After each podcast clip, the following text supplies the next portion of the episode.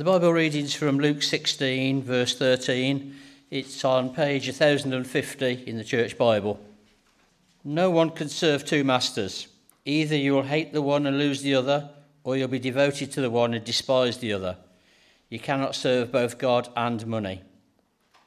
The Pharisees who loved money heard all this and were sneering at Jesus. He said to them, You are the ones who justify yourselves in the eyes of others, but God knows your hearts. What people value highly is detestable in God's sight. The law and the prophets were proclaimed until John.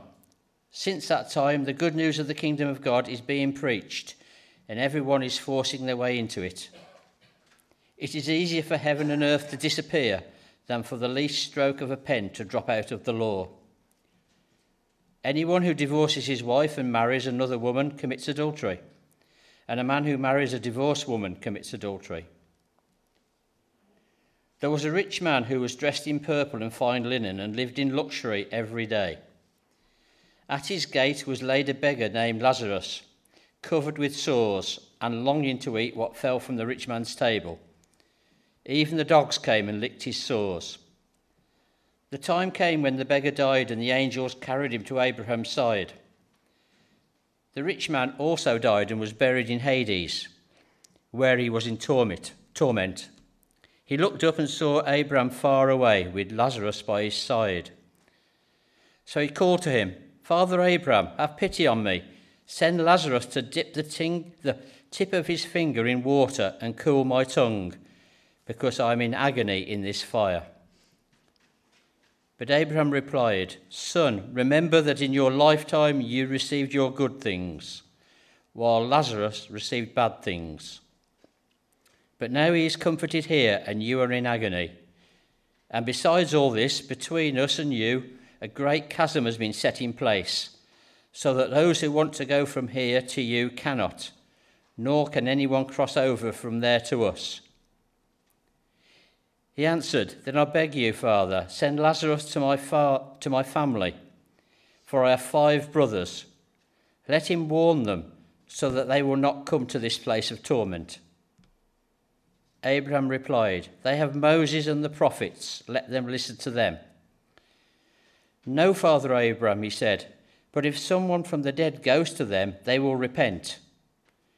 He said to them, If they do not listen to Moses and the prophets, they will not be convinced, even if someone rises from the dead. Our dear Living Father, just pray for your spirit and presence to be with us here this evening, Lord. We pray that, Lord, we may just be anointed by your word, Lord. We just pray that um, my trembling voice, Lord, may be used by you, Lord, to proclaim your gospel, Lord. And we just pray that our ears may hear your word, Lord, and that we may receive what you have to say to us. Amen. Well, many thanks for having us here. I must say, this is the first time ever I've preached, so do bear with me in that respect. I've never been asked for, so I've never, I've never refused, but this is the first time. And um, it may be the last, I don't know. Anyway. Um, when I was asked to um, lead this this passage of the rich man and Lazarus came to mind nearly straight away. It is a passage that I I must admit, um, heard on YouTube some time ago um, with Don Carson speaking, so that's the structure of my message. And it spoke to me then. And as soon as I was giving it, I thought, that's, that's what I'm going to preach on. It's a good narrative, but it's got good meaning as well. So I thought, perhaps I can do, I would say justice, but handle it. Um, so that's what I'm doing.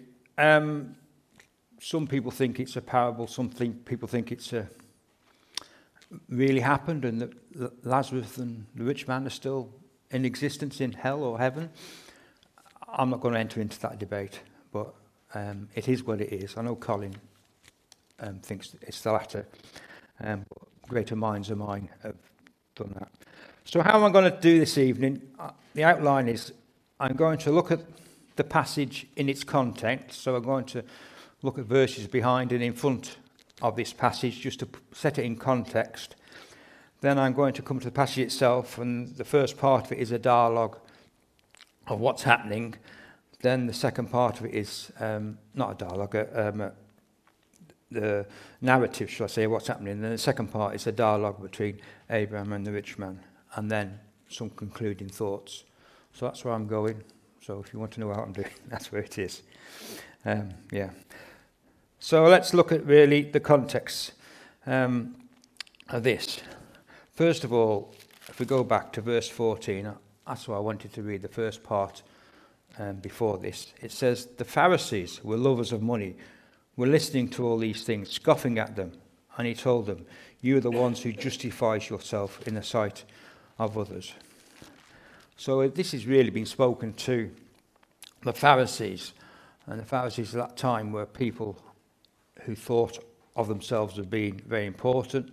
They were legal people in their world, in their context, and they also had wealth about them as well. And they prided themselves in their wealth. Um, and there's other passages in Scripture that speaks of that.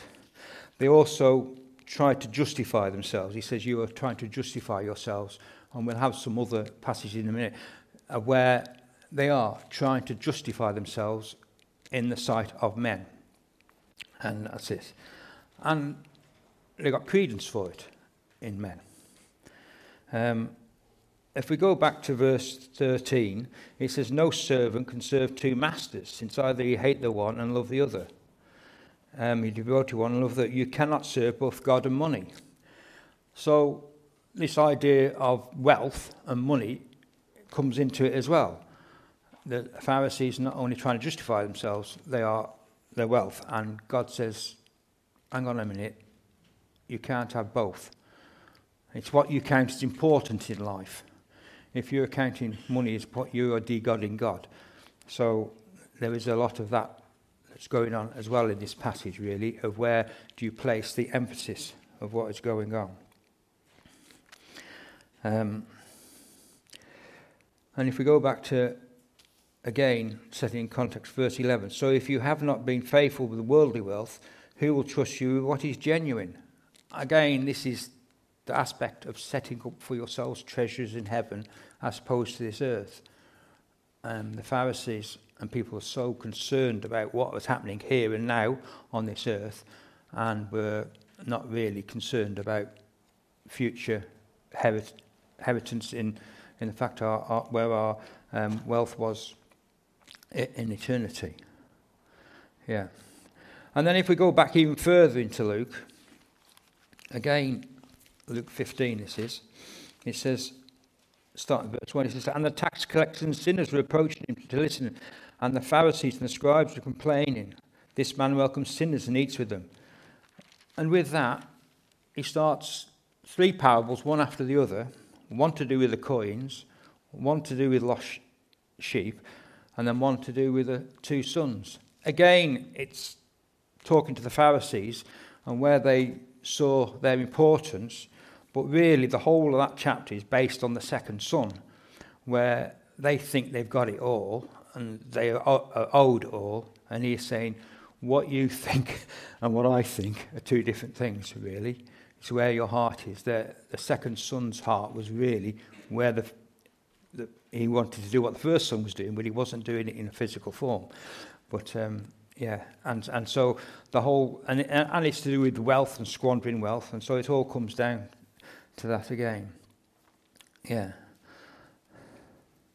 And then if we go just forward a, a chapter from this, again, it's within the context of what's happening here. Um, Luke 18, 9 to 14. This is the parable of the tax, of the Pharisee and the tax collector. I think this is quite, I'll read this because, again, we're considering wealth and self justification. He also said this parable to some who trusted in themselves that they were righteous and looked down on everyone else. Two men went up to the temple to pray, one a Pharisee and the other a tax collector. The Pharisee is standing there praying like this about himself God, I thank that I am not like all the other people, greedy, unrighteous, adulterous, or even like this tax collector. I fast twice a week, I gave a tenth, and everything else. But the tax collector, standing afar off, would not even raise his eyes to heaven, but kept striking his chest and saying, God, have mercy on me, a sinner. I tell you, this one went away to his house justified rather than the other one, because everyone who exalts himself will be humble, and the one who humbles himself will be exalted. So that's a bit further on in Luke's story. Then, if we go back really, and I think this is the context of Luke itself, um, to Luke 9:51. Um, this is talking about Jesus and what he determined in that sense. When the days were coming to a close for him to be taken up, he determined to journey to Jerusalem. I mean, that's back in Luke 9, and we got to Luke 24, I think it is, before we get to the end of Luke. So there's a whole ethos of what Luke is writing, and let's bear in mind he, he wrote this quite some time after Jesus was dead and buried, about 20 or 30 years after all that happened. He was setting the whole thing into context of where Jesus was going as a person. His, his face, Jesus' face, was set towards the cross, to Jerusalem, to what had happened there. So, in a sense, all what we're going to read tonight is, is, is based in in that context of everything. Um, so that that is this business of justification and um, wealth is all tied up. There's a couple of verses just before the rich man and Lazarus, which I, I, I want to just bring out because bearing in mind that that is the situation, these look a bit out of place. It's talking about the law and the prophets were there until John, since the, this is verse 16 um, of Luke 16 um, had been crowned. Everyone is urgent to invite it in, but if it's easier in heaven for on earth to pass away than for one stroke of the letter of the law to drop out, everyone who divorces his wife and marries another woman commits adultery, and everyone marries a woman who's divorced from her husband commits adultery. I, I mean, that looks a bit out of context to what he's really saying here. And yet, in my thinking and praying over it, I thought, well, perhaps it's not really, because the Pharisees are trying to self justify themselves on everything they do. And also, they're the legal beagles of the day, so to speak. And they study law. Now, being clever lawyers, they try to twist it to what they want it to do for them. So, you know, and they say, this is the law, this is what God says. And so that, that's how they go about it and um, the ordinary person in the street doesn't think it. Now, we're going to the area of marriage and remarriage, and I refer to Nathan in his sermon, which was a far better thing than I'm going to do anything to, to go into depth into that. But this is just one area, and I think the Pharisees were looking to better themselves for a better prospect, and possibly a more wealthier prospect, so they ditch one and marry another. They wouldn't do it openly um, in relationship outside of marriage, so to say, I say marriage in inverted commas, because that would be seen as adultery, which they would certainly cast as a, a sin and they wouldn't have anything to do with it. But if we use the law to get rid of one lady so we can marry another lady who's better prospects for us and possibly as a wealthier um, person or whatever, better looks or whatever, we, you know, we, we can do that in the form of marriage and therefore it's correct and right. And Jesus is saying, no, you're doing it all for the wrong reasons. There is permitted divorce and thingy, but in this particular case, you're twisting the law to fit your own needs. And so I think that is um, where that comes in. And I'm not going to go into de- more details than that, but I think there is a question of self justification going on there by the Pharisees in that respect as well. So, therefore, we come to the narrative really. And he, he goes, goes in. There was a rich man who was dressed in purple and fine linen. Um, what's all this mean, really, in a sense? Um, and feasted lavishly every day. Well, purple cloth back in that day was very, very expensive. How they got the dyes together to make purple cloth. Um, and if you could wear purple clothes, it showed you had wealth about you. And so he, he says this man had rich. And to emphasize the point, he says, and fine linen. So really, the linen was the undergarments. So what Jesus was saying, not only did this man have expensive clothes to wear, but even his underwear was top notch as well. I mean, he's sort of emphasizing the point what was going on here in, in this man. And then he says he feasted lavishly every day. I mean, it, it, it was a lifestyle, basically gorging himself or whatever, fine wines, fine dining. Um, we've all seen programs on TV of where, you know, you go to the most expensive restaurants and everything. But he had them there. He had the top chefs and everything in his house, and he was able to do all this because he had the money to do it. I'm not saying he gained the money by illegal means or anything like that, but he had money to do it, and he used this wealth to um, just show people how good he was and how wealthy he was. And possibly, and possibly, because of his wealth standard, he was a pillar of the community in people's eyes. We go back to um, verse 15 and 16, verse 15b really. For what is highly admired by people is revolting in God's sight.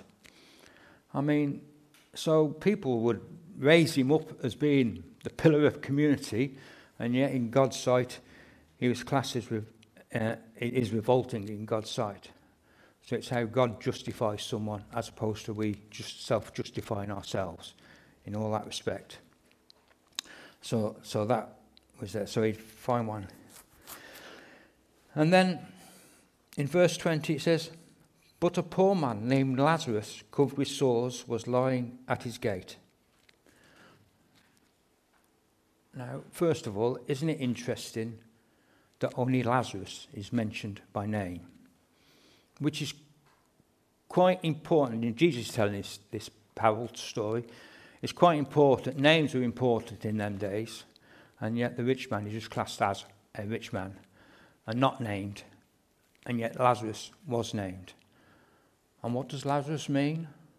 Lazarus means the one who God helps. Well, let's just think about it for a moment. He was a poor man, covered in sores, lying at his gate. I mean, is this the one? How God helps people? Um, you know, it's you'd think there's a, something wrong there until you look at the end of the story. But here he is classed in this life, in a sense, as the one who God helps. And people just look on him and say, well, if that's how God helps someone, I don't want anything to do with it. Um, but he, he was one else. So uh, we go into verse. He was covered in sores. Well, the sores were more like to be bed sores or something like that. I mean, they would stink and be horrid. They're not just thinking. And he was lying at his gate. The fact that he was lying there, he couldn't sit up, he couldn't think. He, he would be brought there every day. His friends or family would bring him, so he's been transported. He couldn't, and think he was, in a sense, you could say he was disabled and he's a cripple in that respect as well. And he's lying at, at his gate. Well, just another emphasis of where this rich man was. He lived in a gate, well, gated community, but perhaps his own place was a gated place.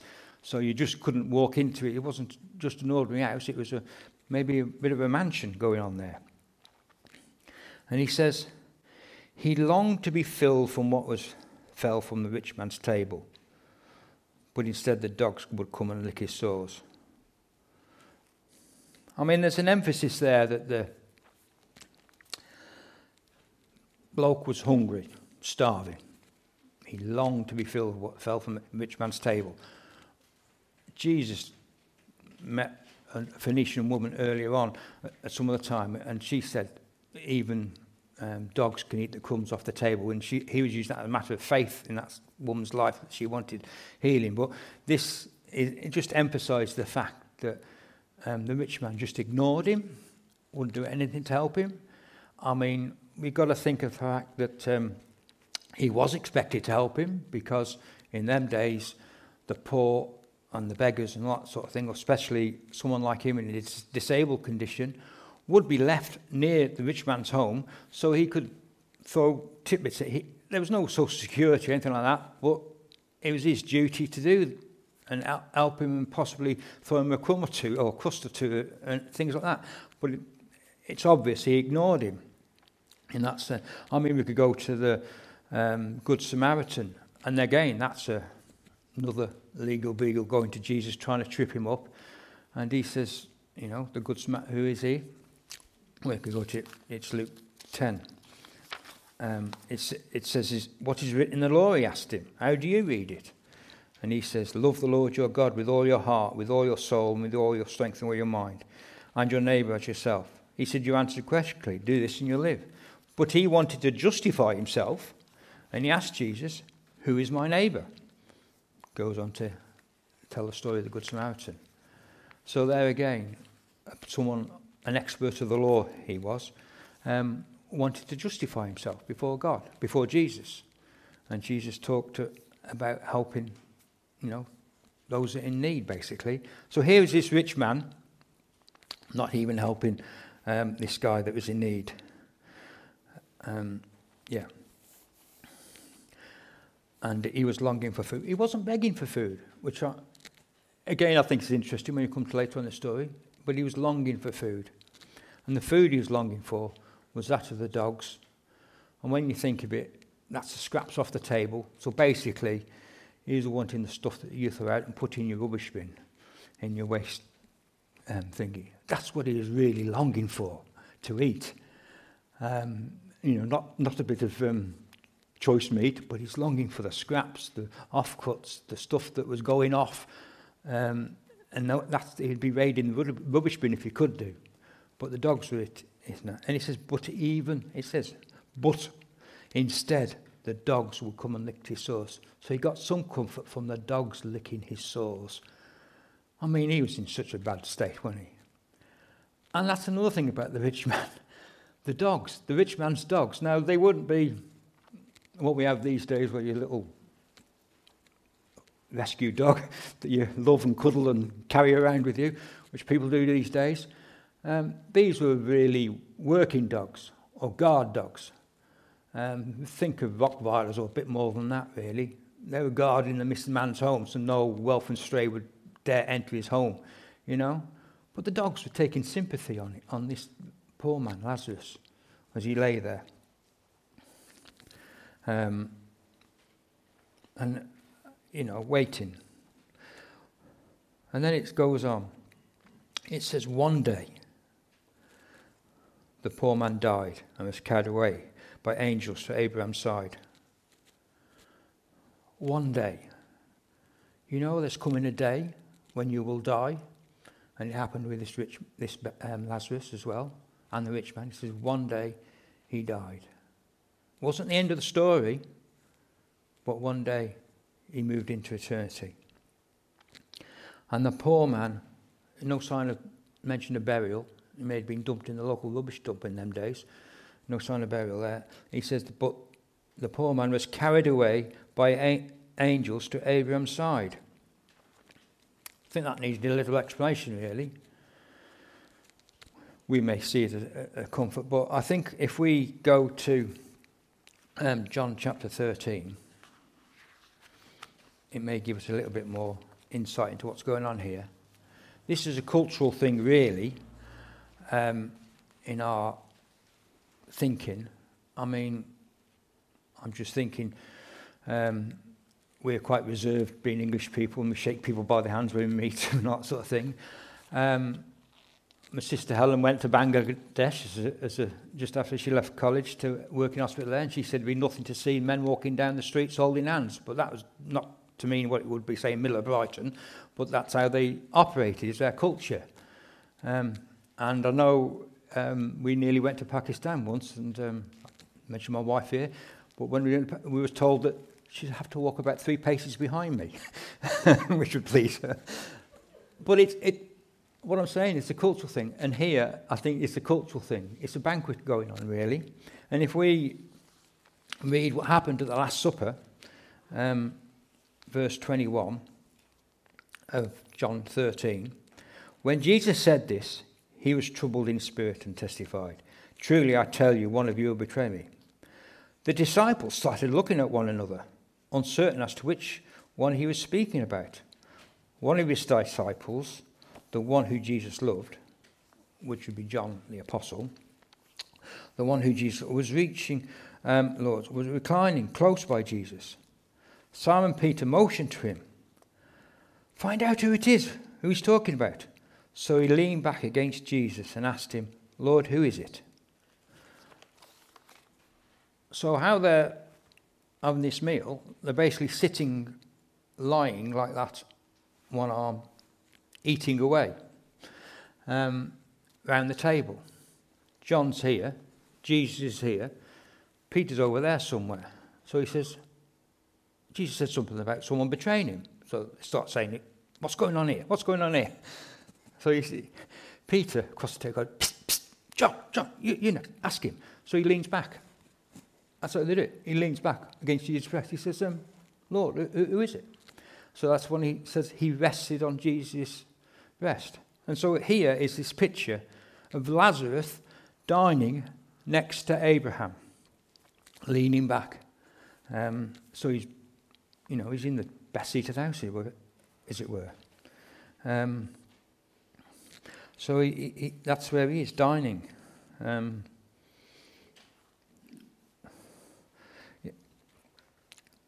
and then we go back to the rich man. He says, I'm being in torment." or the rich man, was also died and was buried. So chances are, because the class is buried, it might be a um, quite a, a well-to-do funeral. Local dignitaries just said some nice things about him and what he'd done and all the rest of it and what a good man he was and, and what have you. And he was buried um, in his um, proper tomb and everything. But he had died. And being in torment in Hades, that's where he found himself. He, he looked up and saw Abraham along off with Lazarus at his side. So there he was, in torment, in Hades. And really, that's where um, the first narrative part of it ends.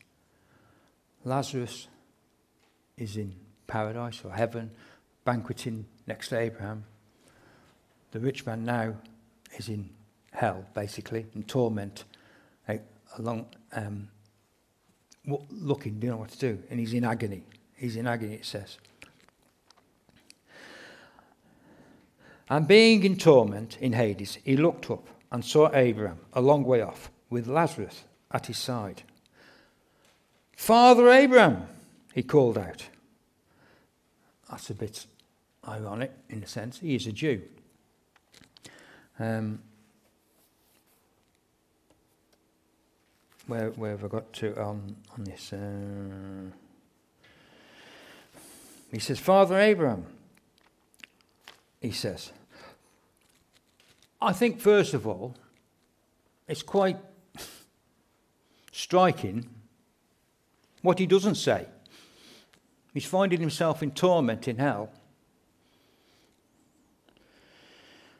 Wouldn't you think he'd say so? Boy, I got that one wrong. you know, I mean, I'm in. Oh, oh, Lazarus, I'm so sorry.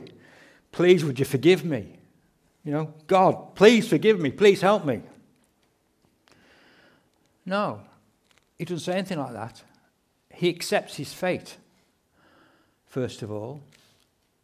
He doesn't complain in one sense about where he, why he's there. Justice has been served, and justice has been done, and he is in hell. He's in Hades. And that's where he is. But he's still self centered in his approach, there's pride there. So when he says, Father Abraham, he called, Have mercy on me, he's thinking of himself. He's thinking of himself, still thinking of himself. He's not thinking that he's done it wrong, he's still thinking of himself. He calls out Father Abraham. I think it's quite interesting, that is. In fact, if we look at Matthew 3, 7 and 10, this is going back to John the Baptist now.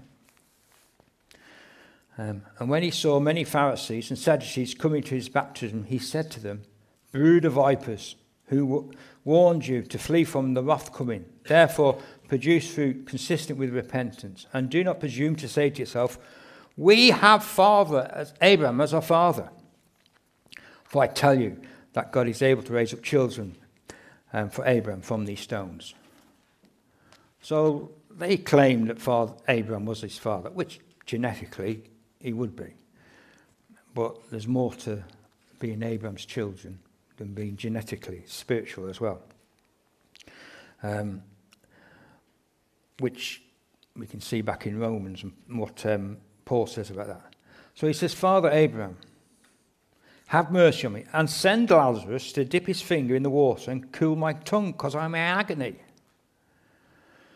So there's no sign of repentance here. What, he's not even speaking to Lazarus, who he can see. He's speaking to Abraham. And so it's beneath him to, speak to Lazarus because he's only a, a pleb and a um, non entity in his mind. But he wants him to run an errand for him to um, dip his finger so he can cool his tongue. He wants him, you know. Um, it, it, it's still beneath him. What's going on here? He, he's got no.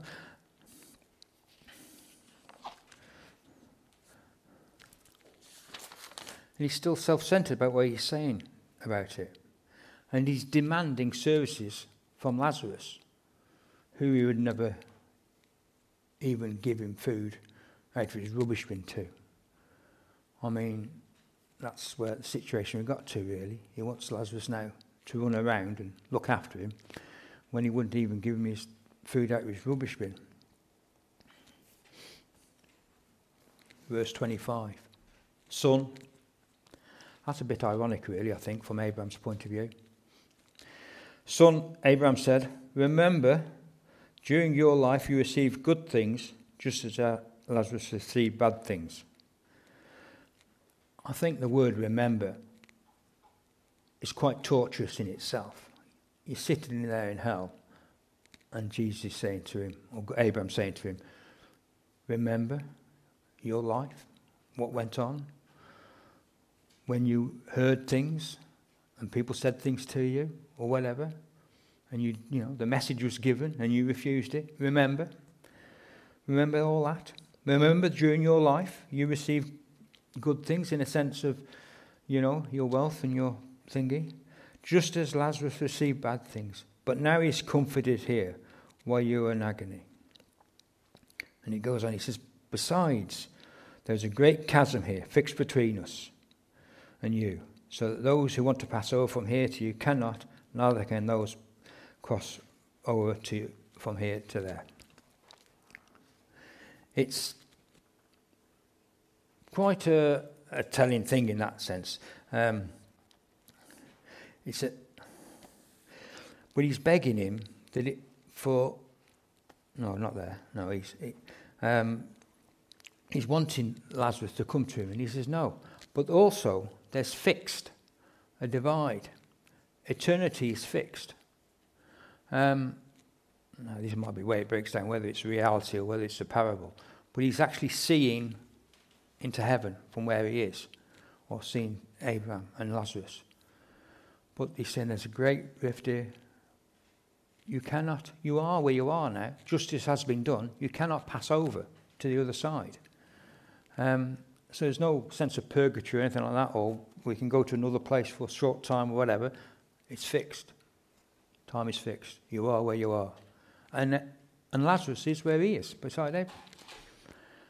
And he says, not only is it fixed between you and me, but it's also fixed between me and you. It's like both ways.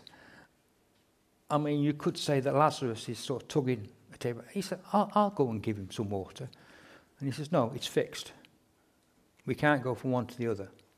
Everything's fixed. Um, yeah.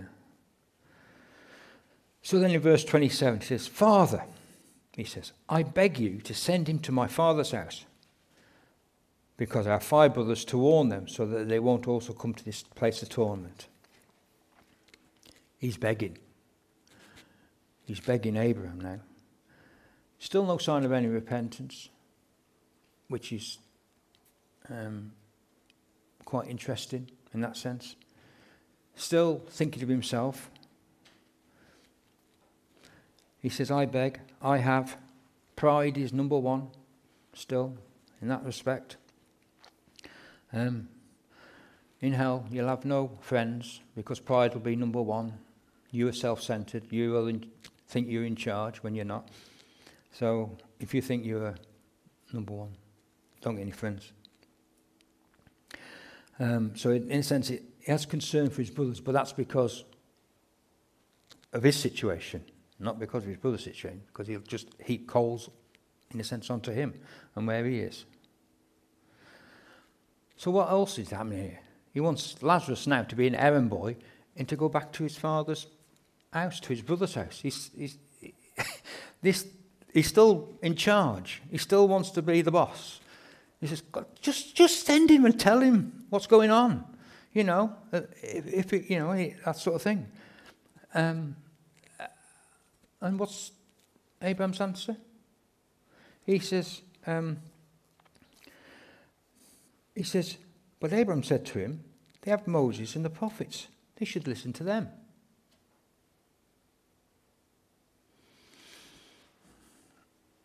We would say the Bible.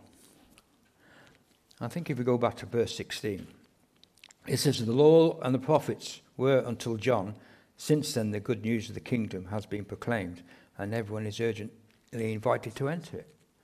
So it's referring back to really that when John the Baptist came, there was a change in divine revelation, so to speak, and we have the New Testament as well. So let's say Moses and the prophets is the Bible and all the canon of scriptures, we believe it. He says, although he just had the Old Testament, he says, they got to read. As long as they read that and understand it, there's no need for anyone to go back. You know? No! No, Father Abraham, you got it wrong, he says. He says, no. He says, but if someone, now if someone, now not Lazarus, he wants anyone now, if someone was to go from the dead, they will repent, he thinks. He's been really dogmatic now. He's questioning Abraham's theology. He's trying to correct him what he thinks. Self centered, pride, still there, no repentance. That's hell. He's in torment. No sign of forgiveness. No sign of wanting to be forgiven. But Abraham says to them, no, if they don't listen to Moses the prophets, they will not be persuaded, even if someone rises from the dead. And that's the key of it, really. Luke wrote this possibly 30 years after Jesus did rise from the dead. So someone has risen from the dead. Is everyone a Christian? No. They didn't listen to him. But he's left the Bible for us. We also have another Lazarus. John 11. I won't go into it, time's going. But when he rose from the dead, again, the scribes and Pharisees, what did they do? They wanted to plot to kill Jesus. That was the outcome of the other Lazarus rising from the dead. They didn't see, wow. Some believed, some did believe, but really, the Pharisees, those whose hearts were against Jesus, said, hey, hang on a minute.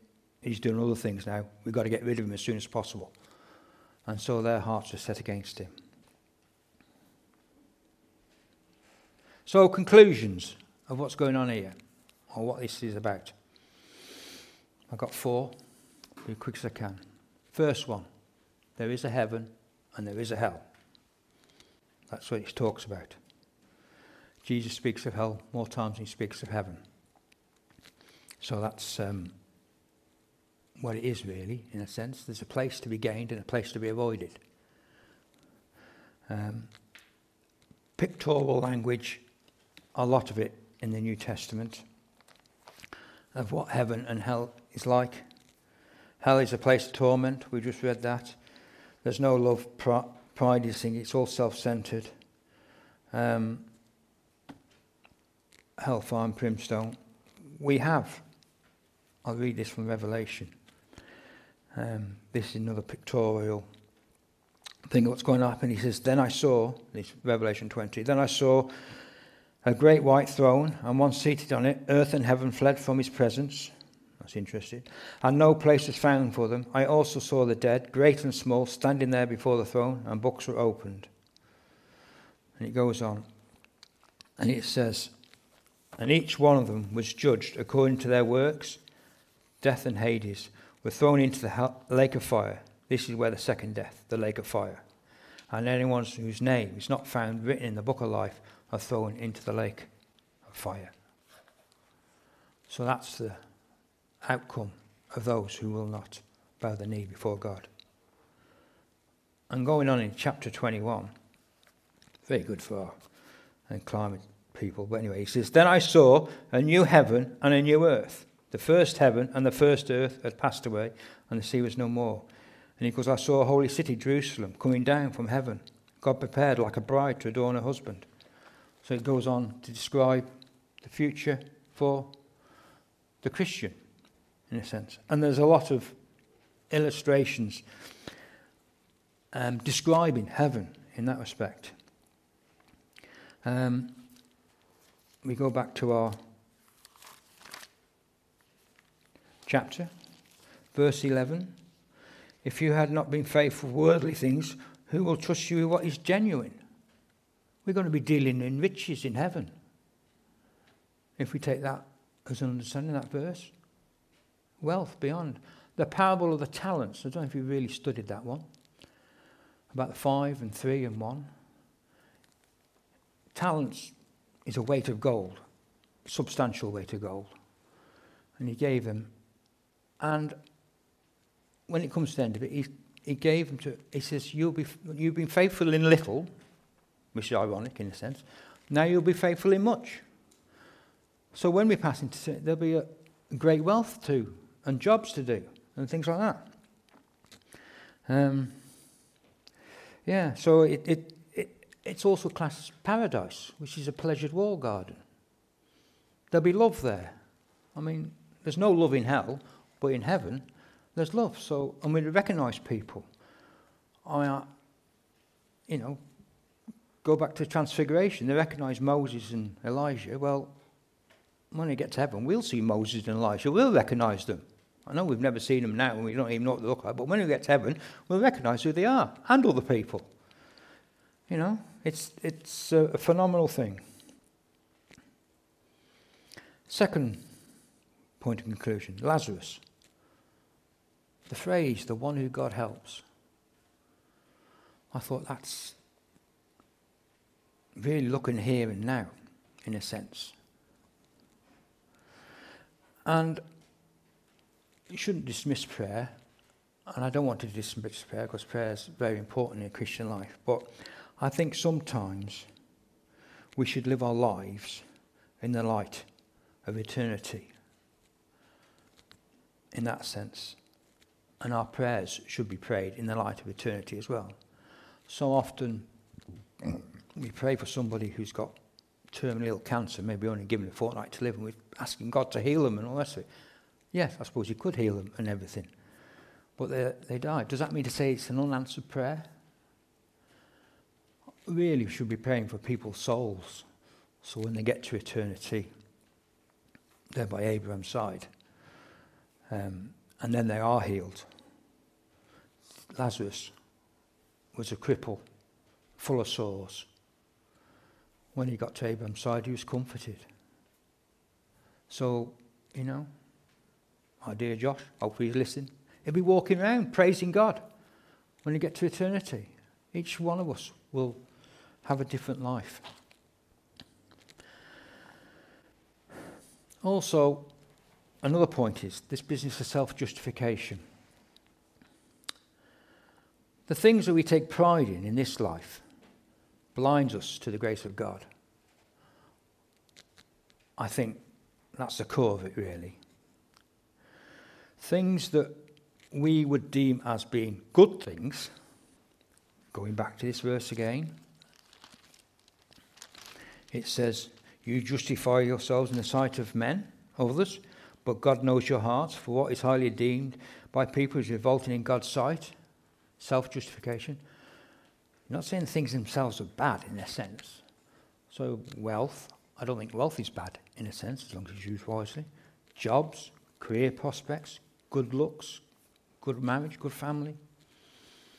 They're all good things in one sense. But I think the point is if they blind us and get in the way of our appreciation of God, we've already read that verse from Luke where it says, Love the Lord your God with all your heart, with all your soul, with all your mind, with all your strength. That's where we've got to concentrate on because if things get in the way of that, then they are replacing God as being the one. First commandment broken. Therefore, we're de-godding God. And therefore, um, you know, we're slipping. And this is what the Pharisees were doing. They were twisting everything around because they realized in this life, lots of money, lots of wealth, lots of prestige is what we really want. And they forgot to know what happened in the afterlife. For where your treasure is, there will your heart be also. That's Luke 12:34. And lastly, God did not leave himself without a witness. By that I mean his word, the Bible. It's a fully eyewitness account. There's a lot of people can tell you about this. Stephen could give you an whole evening on the eyewitness accounts and how good it is. People have tried to pick this to pieces over the centuries and they still haven't succeeded. It is what it is. I'm going to read about three verses here, which I think is doing. Acts 1 8.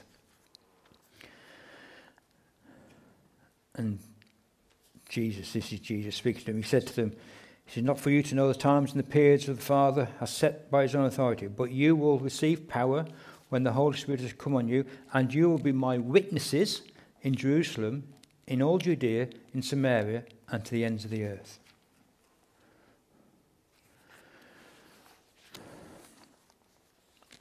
John 21, verse 24. This is the end of John's Gospel. This is the disciple, i.e., John, who testifies to these things and wrote them down. We know that his testimony is true. Again, a witness. On one of my favourite ones of recent times, if anyone's been listening to me, rabbiting on. 1 Corinthians 15, 1 to 8. This is Paul writing, the Apostle Paul. He was converted about two years after Jesus' crucifixion. So this would be written, well, five years after that, possibly. I don't know, in Corinthians. So he's writing this testimony, really. Now I want you to make clear to you brothers and sisters, the gospel I preached to you, for which you received, on which you have taken your stand, and by which you are being saved, if you hold to the message I preached to you, unless you believe, pre- believed in vain. For I pass on to you as first importance what I also received.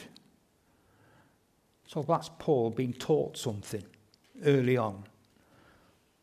That's within two years. So it's these months really after Jesus died. Now, when we talk about early eyewitness accounts historically, which Stephen could go on along with, this is months after Jesus. This, this, this um, creed, in a sense. He says, For I pass on to you as most important what I also received that Christ died for our sins according to the Scriptures, that he was buried, and that he was raised on the third day according to the Scriptures, and that he appeared to Cephas, that's Peter, and then to the twelve. Then he appeared to over 500 brothers and sisters at one time. Most of them are still alive, but some have fallen asleep. Then he appeared to James, that's his own brother, and then to all the apostles. Last of all, as to one out of all time, long time he also appeared to me. They're early eyewitnesses of what's gone on. So you don't need anyone rising from the dead. So we have he has not left us without witness. If we are prepared to listen, where your heart is, there will be your treasure. Listen and understand. The Bible is greater than any vision, that we can receive. It's certainly greater than any statues that people worship or bow down to. It's greater than any miracle that we can see. It's greater than any religious ritual. Look at Psalm 51 for that. It's greater than anyone coming back from the dead to tell you about what is ahead of you. It is the word, the Bible. Read it, understand it, and listen to it. Amen. So we just pray.